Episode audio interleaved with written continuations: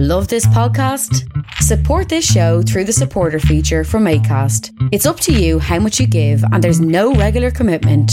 Just hit the link in the show description to support now. Ever catch yourself eating the same flavorless dinner three days in a row? Dreaming of something better? Well, HelloFresh is your guilt free dream come true, baby. It's me, Keke Palmer. Let's wake up those taste buds with hot, juicy pecan crusted chicken or garlic butter shrimp scampi. Mm. Hello Fresh. Stop dreaming of all the delicious possibilities and dig in at HelloFresh.com. Let's get this dinner party started. Hey, it's Ryan Reynolds, and I'm here with Keith, co star of my upcoming film, If, only in theaters, May 17th. Do you want to tell people the big news? All right, I'll do it. Sign up now and you'll get unlimited for $15 a month in six months of Paramount Plus Essential Plan on us. Mintmobile.com slash switch. Upfront payment of $45 equivalent to $15 per month. Unlimited over 40 gigabytes per month. Face lower speeds. Videos at 480p. Active Mint customers by 531.24 get six months of Paramount Plus Essential Plan. Auto renews after six months. Offer ends May 31st, 2024. Separate Paramount Plus registration required. Terms and conditions apply if rated PG. It's a Chris Grayling special. Yes, this week's show is guest curated by Transport Secretary and Bib Fortuna themed dildo Chris Grayling. With music by Total Waste, Waste Disposal Management. Hmm, bit weird. Do they play music, Chris? It doesn't say anything here about musical abilities. Oh, that sounds awful. Editing by uh, Daniel Danielson. Artwork by a dog Chris paid £5 million to. Absolutely no guess, but I've been promised Chris will find one in time for 2023. And writing and hosting from Tin Tiernan Douieb. Oh, come on, seriously? It's like you haven't even tried Grayling. You haven't even tried.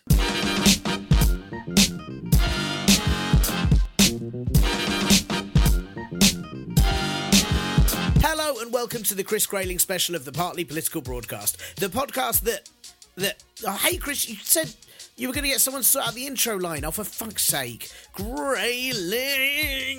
This is episode 133. I'm Tiernan Douieb, and this week, Chris Grayling has proved that he's so useless at everything, he's even failed to get the sack.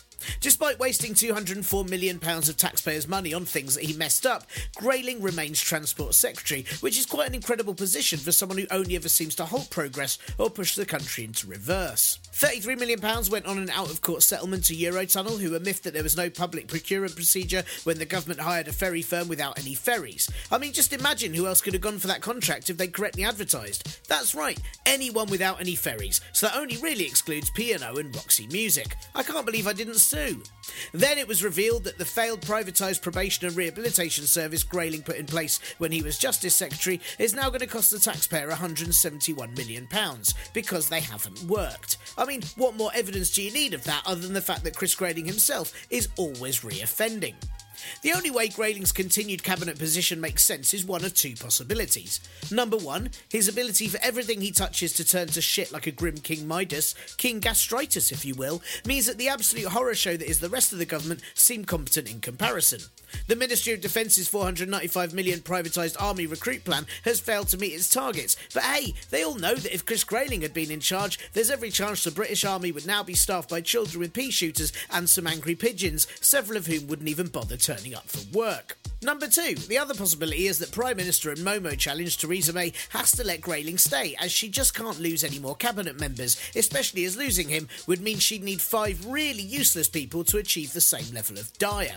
Two more MPs have gone in the last week in regards to Brexit, with Farming Minister and stock photo of the sort of person elderly people shouldn't answer their door to, George Eustice, quitting after May said she would allow the Commons a vote on delaying Brexit. Yeah, well, maybe he should be grateful that Grayling isn't in charge, or it wouldn't just be delayed, it would probably be cancelled, with no promise of when normal service would resume. No, wait, some of that actually almost sounds good. Then MP and ill Bob Mortimer, Alberto Costa, was asked to resign from his job as Parliamentary Private Secretary in the Scotland office because he tabled an amendment to protect the rights of EU citizens regardless of the outcome of Brexit. Obviously, you can't be part of the government when you care about the safety of anyone who might be foreign, eh? You want to rise to the top, Costa? You need to be tabling amendments to ensure anyone who even mentions they had a nice time on holiday be ejected from these shores. Costa's amendment was passed unopposed, so it's also possible that someone with such popular ideas that can actually achieve parliamentary agreement has absolutely no place in the Conservative Party. Or maybe it's just that Chris Grayling is the ideological hero that the Conservatives now follow. You know, like Xi Jinping thought. Grayling's life wisdom, or rather lack of, is just a way of being. You know, being shit, that is. Absolutely nothing has happened with Brexit despite a looming deadline, so that's very Grayling right there. With several votes happening that basically mean, apart from Costa's amendment, nothing is changing. It may just be that we have even more nothing for even longer. How much longer? No one knows. Again, very Grayling. Will it mean that we have to vote in the European elections in May? Possibly. Will that be worth it just to make sure that porridge skin congealed round an old slipper, Nigel Farage, loses his MEP pension? Yes, yes, it will. And to be honest, even if May said that was the only reason she was delaying Brexit, I might actually gain some respect for her.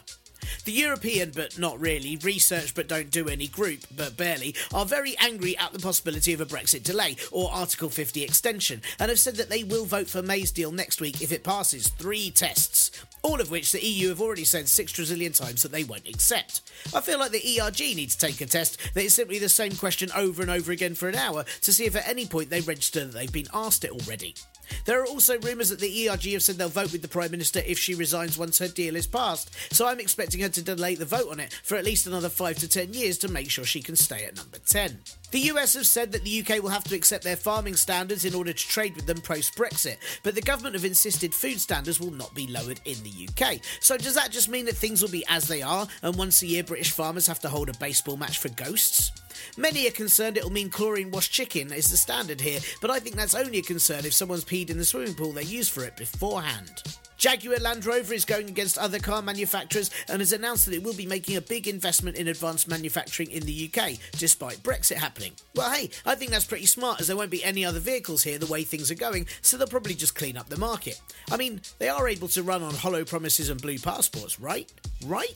The Department for Environment, Food and Rural Affairs told business leaders that the UK doesn't have enough of the correct wooden pallets in order to export to mainland Europe if we have a no deal. And I guess that's understandable when Parliament seems to be so full of misshapen planks. May is still trying to buy support for her deal by offering a 1.6 billion Stronger Towns fund to leave voting Labour areas in order to encourage opposition MPs to back her deal. But that money is over six years and doesn't come close to the funds from the EU that those areas will be losing after Brexit, or the amount that's been cut by the government over the last few years. It's a really terrible bribe. It's like an assassin saying to someone they've shot 26 times that if they give them the info they need, they'll get a single soggy plaster.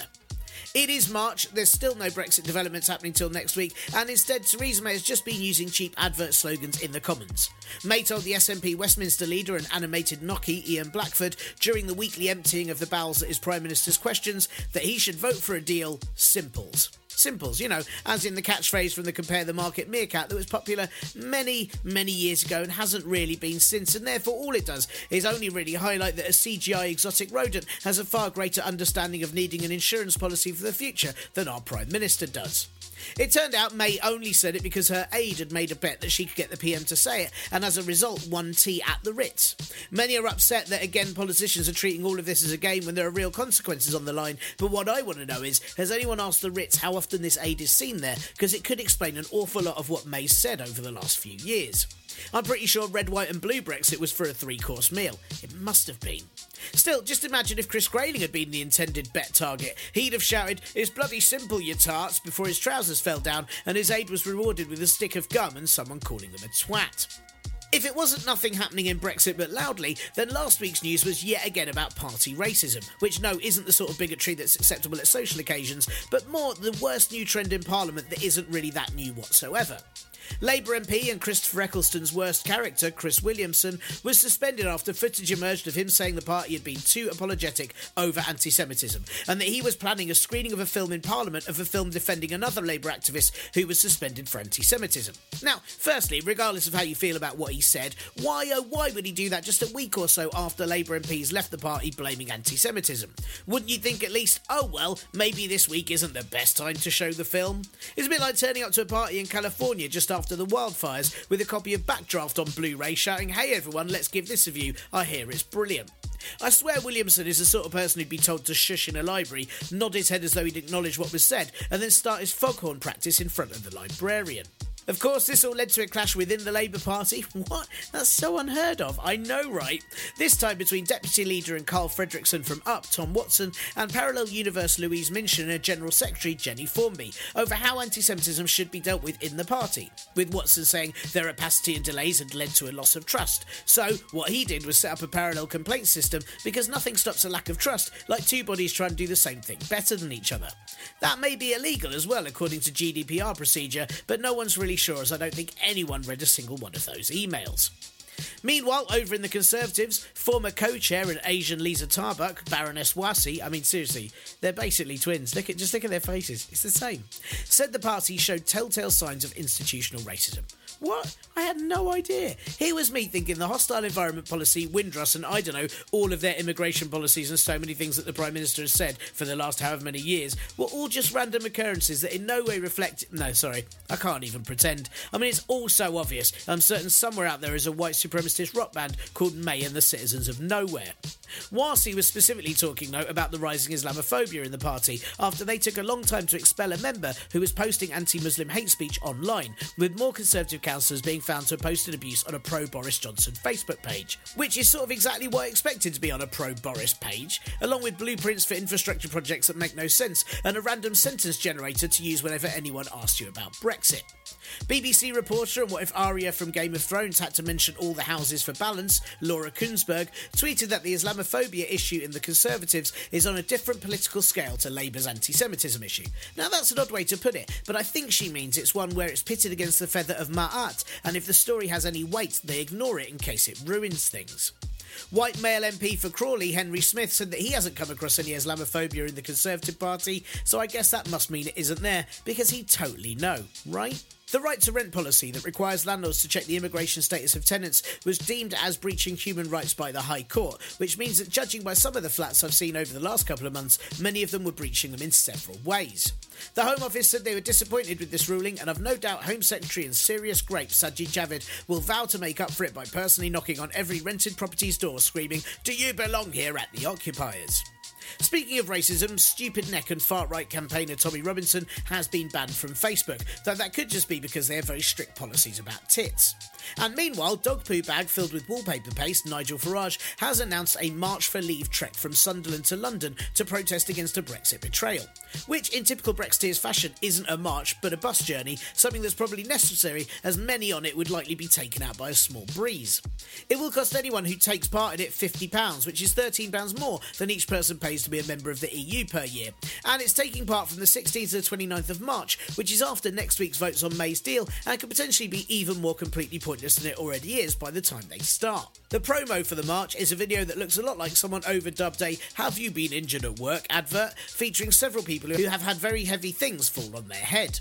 Railing against elitism in the promo are a former trader, a Conservative MP, and a millionaire entrepreneur. Oh, and I bet they're angry at those elites, eh? With one particular highlight amongst the lowlights being human car alarm Esther McVey saying nasal gazing instead of navel gazing, something I suppose could have been intentional considering how little she knows. In other news, Labour leader and only human ever made entirely of chintz, Jeremy Corbyn, was hit by an egg outside the Finsbury Park Mosque on Sunday. No confirmation yet on if it was Iain Duncan Smith. On Thursday, mere days after the hottest ever day in winter ever, MPs debated climate change in the Commons for the first time in two years. I mean, see, that doesn't need a lot of time, does it? It's not urgent or anything. But only 10 Conservative MPs turned up, with not many more on the opposition benches. Then again, maybe they just didn't want to add to the unnecessary releases of carbon dioxide in the air. Disgraced MP Liam the Disgraced Fox spent £100,000 on a podcast project that only 8,398 people listened to. What an idiot! If he'd just asked me, I could have told him how to get that few listeners for a budget of nothing. And lastly, Theresa May paid tribute to Salisbury one year after the Novichok poisoning crisis by tweeting that Salisbury is a beautiful, welcoming English city, alongside a picture of Bath. Still, at least it wasn't Chris Grayling doing it, eh? He'd have just tweeted something about Salisbury being full of death and then added a picture of Sainsbury's. Hello, Parpole Brods. Here we are back again with the Chris Grayling special. And by that, I mean there's no interviewee this week due to terrible organisational skills. So, uh, still, at least it hasn't cost you £204 million for the privilege of having less stuff. Um, I say it's terrible organisational skills. It's kind of intentional, actually, because I spent a large chunk of last week, uh, well, 26.2 hours to be precise, doing Mark Watson's 26.2 hour comedy marathon show, uh, which raised just under £22,000 for the Dementia Revolution. So that's not too shabby. Um, but the whole thing was an amount of fun, uh, with emphasis on the exhausting and on the fun, to be fair. Um, it turns out that while initially having spent the last year mostly being awake due to my daughter's apathetic view towards sleep, um, it, it, did sort of help me get through the show at the beginning. You know, at say 4 a.m., I was thinking, well, I'd be up now anyway. But by the end of the show, it turns out uh, that tiredness wasn't much help at all. Uh, ruined, just absolutely ruined. Um, but despite having spent Friday in a functioning coma, I very much enjoyed being part of the weird Brussels sprout Bradley Walsh cult that was created overnight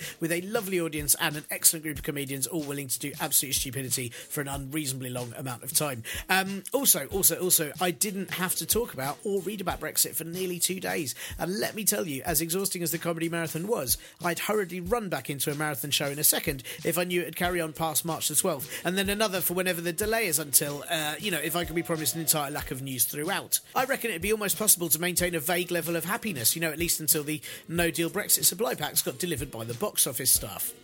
Um, how's you, listeners? Welcome, uh, new and old. Uh, if there's any new ones, this isn't a usual episode. This is a Chris Grayling special, hence um, terrible writing and uh, screwing up of the words. Uh, old listeners, uh, just a bit of a treat for you lot here. Uh, but welcome to you all. Um, we're now in Brexit month, uh, even though we probably aren't. But how mad is that? I mean, it's been two years since Article 50 was triggered, and let me tell you, time does not fly when absolutely none of it is enjoyable. Um, while I've always got annoyed at those people who shout, "Oh, get on with it," about the most complex political event in many years, I now too would quite like someone somewhere, or in fact anywhere, to get on with something. I mean, I feel like those idiots who shouted, get on with it, you know, before, when we'd just started, were the children who asked, are we there yet as soon as the car sets off? Whereas now I feel like I'm definitely the angry child who didn't want to go in the first place. But now we've been sat in traffic for four days and dad's made another wrong turn. I'd quite like to just get there and get it done.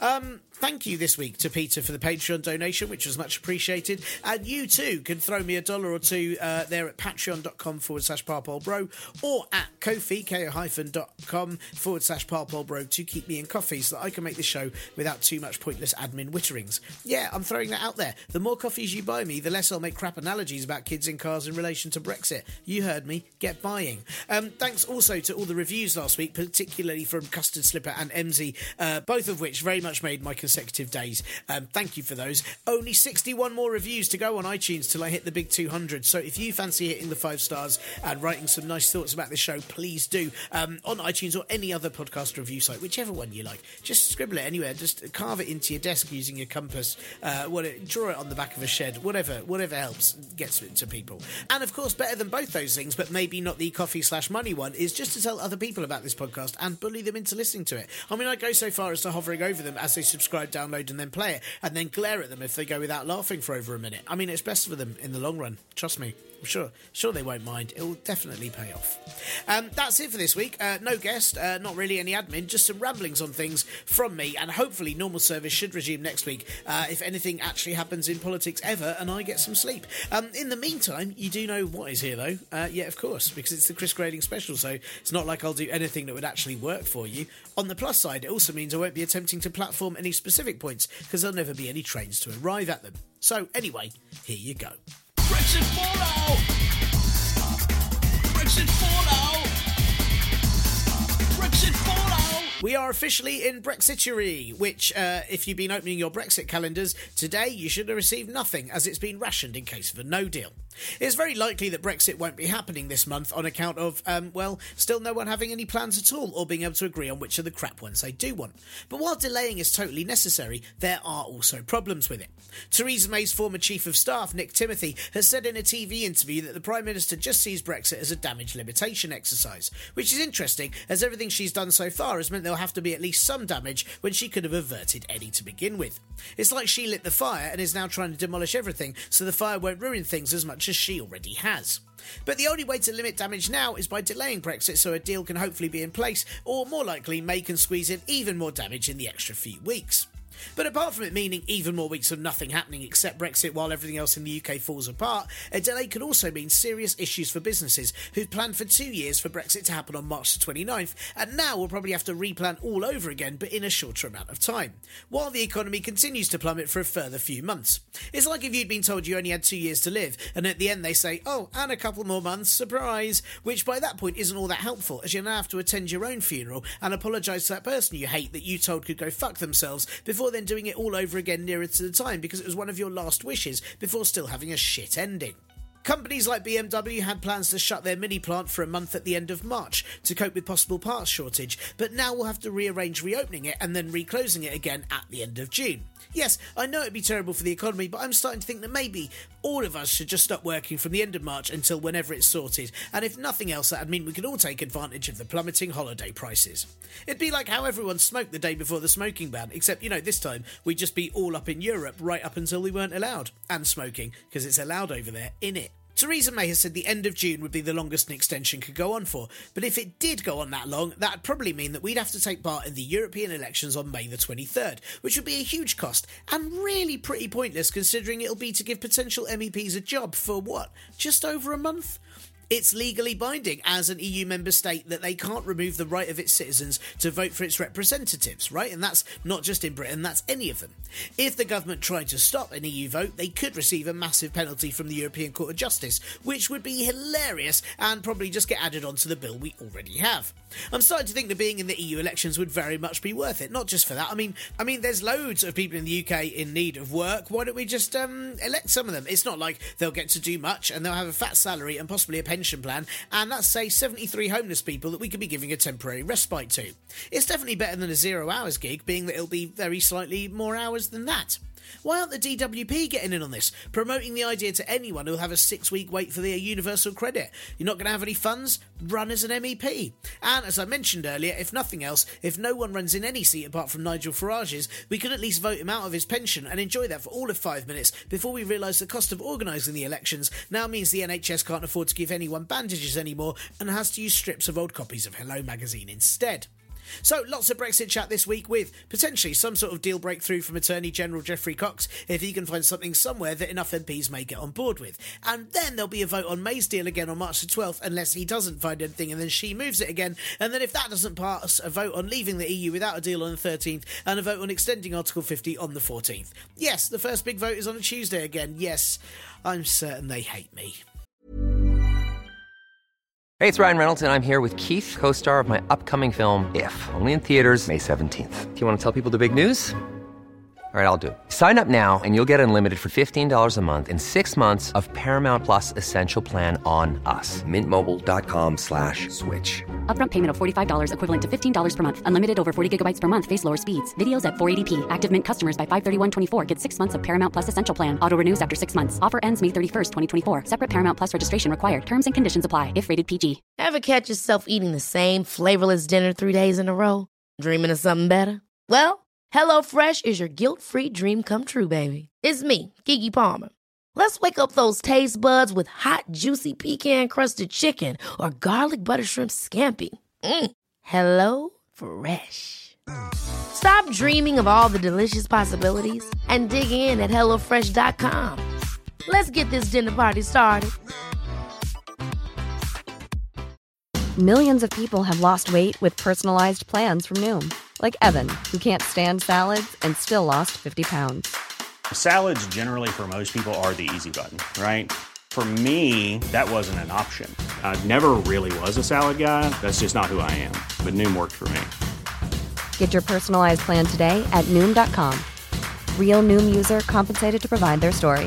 In four weeks, the typical Noom user can expect to lose one to two pounds per week. Individual results may vary.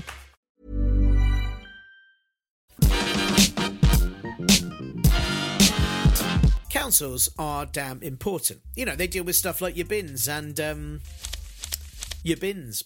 It's very much part of the Conservatives' ideology to reduce the public sector as much as possible. From old ham faced David Cameron's big society plans to make people do care work voluntarily and remove responsibility away from authorities, and not, as I thought, a society where everything was just massive and it was like we were Lilliputians in a normal world. That would have been brilliant. I'd have had that. Anyway, and while Thumb with Eyes, Eric Pickles slashed core council funding when he was Communities and Local Government Secretary from 2010 to 2015, and at the same time wouldn't allow them to up the council tax, which was properly shitty. That led to the closure of libraries, community centres, and all the services that councils had to deem as non essential in order to rebalance the books. You know, all the vital things the Conservatives now have to hire a loneliness minister in order to ignore. I wonder why everyone's so alone when they could just go to all the places that we closed. Weird. Hmm. Cuts have continued and demand for housing and social care have risen. So now it looks like councils across the country will have a £5 billion funding black hole by 2020, which is the sort that even a Star Trek exhibition would be wary of exploring. So all of this means that you end up with cases like Northamptonshire Borough Council running out of money in February last year, meaning that they cut all services except care for vulnerable people. And this year they're having to raise council tax by 4.99% in order to stay afloat of some very, very murky waters. So there goes my hopes that the Picturedrome there will ever be a nice gig to play. It's a very niche joke, but trust me, really, uh, really needed some work. But raising council tax isn't the only way councils are trying to get some dosh in. This week, the Bureau of Investigative Journalism and the Huffington Post compiled a report of data on more than 12,000 public spaces sold off by councils since 2014 15 and found that one in six councils have used £381 million of the sales money to pay to cover cuts, and a third of that was used just to pay off staff's redundancy pay so they could let them go in order to save more money. It's a completely bonkers way to have to run anything. It's like if I sold my car just to use the petrol money to pay for cabs for my wife so I don't have to give her lifts anymore and save petrol money. Doesn't make sense. This then has the effect on the community of less assets, such as allotments, car parks, daycare centres that were invaluable to the vulnerable, and in one case, a university building, while simultaneously creating unemployment. So basically, shit for everyone. On top of that, the investigation found that two thirds of councils aren't adhering to data standards that require annual reports on what's being sold and to whom, meaning the public aren't in on what's disappearing from their area and who will now own it. I'm not saying I watch too many films, but I'm pretty sure this is exactly how Hydra infiltrated the Marvel Universe. In years to come, if councils need space for more schools or housing, they won't have it as they'll have sold off the land in order to pay for the redundancy pay for the staff that they no longer have. Will they build schools on top of other schools and then inter school football matches will have to somehow happen on the stairwells? Homes on top of other homes? Oh, wait, that does. That does already happen. And when government funding for local authorities is pretty much phased out after 2020, they won't have any other options but to sell everything they have. Which brings us to Theresa May's announcement this week of her Stronger Towns Fund, which sounds a lot like it's all about getting smaller areas into weights and protein shakes and then have them all fight it out in the end. But actually, it's an idea that's meant to sway Labour MPs in Midlands and northern areas of England to back her deal by getting a £1.6 million of extra money over six years. Great, except that means yearly it's just around 266 million, which is a fraction of what they've lost through cuts. And after Brexit, they'll no longer get the EU Regional Development and Social Funds to UK Regions grant, which is around 1.56 billion per year. So, what May's doing is promising to give more money in order to take away more money from the money the councils already don't have. Does no one do maths in government anymore? No one. So now we're looking at a post Brexit UK where every public asset is bought up by a private company or individual, and if the government, as rumours suggest, do reduce tariffs on all imports to zero, then there won't be any goods made in the UK either. So, no buildings owned by the people, no jobs for the people, and nowhere for those who need care or support to be looked after. Still, on the plus side, whenever racists say Britain's our country, they'll mostly factually be wrong. That's all for this week's uh, sort of slightly brief, partly political broadcast podcast. Normal service should resume next week. Um, for podcast, I mean, not politics. I think that's fucked for at least three more years minimum. I mean, ten. Thanks to you and yours for choosing this show to waste your life juice to. And please don't forget to review, donate to, like, subscribe, tweet, Facebook, or stand on a soapbox in your local park and shout about this show to anyone passing by, occasionally adding that maybe the power of Odin compels them to listen, or something just like that so they take notice. Thanks to Acast for nuzzling this show in its audio bosom, to my brother the Last Skeptic for all the music rapidity song noises, and to Cat Day for typing up the linear liner notes every goddamn week. This will be back next week when it's announced that Chris Grayling has had to pay all of the no deal reserve money as an out of court settlement to Ryanair after giving the emergency contract for flights to Ireland to a boy with a remote control helicopter. Bye. This week's show is sponsored by Stronger Town's Fund Rumble. Do you and your town think you can kick your neighboring town's ass? Sick of their jibes about how your local swimming pool was sold to Richard Branson just so he could wash his balls in it when he's in the area? Well, enough is enough. Take Stronger Town's protein shakes, protein bars, and protein protein, and soon everyone in your Wetherspoons will have muscles popping out their eyes and fertility issues. But goddammit, you'll have those losers in Soddington or Buttsville or wherever trembling with fear in their overrated Waitrose. Stronger Towns Fund. I mean, what else will you have to do after Brexit?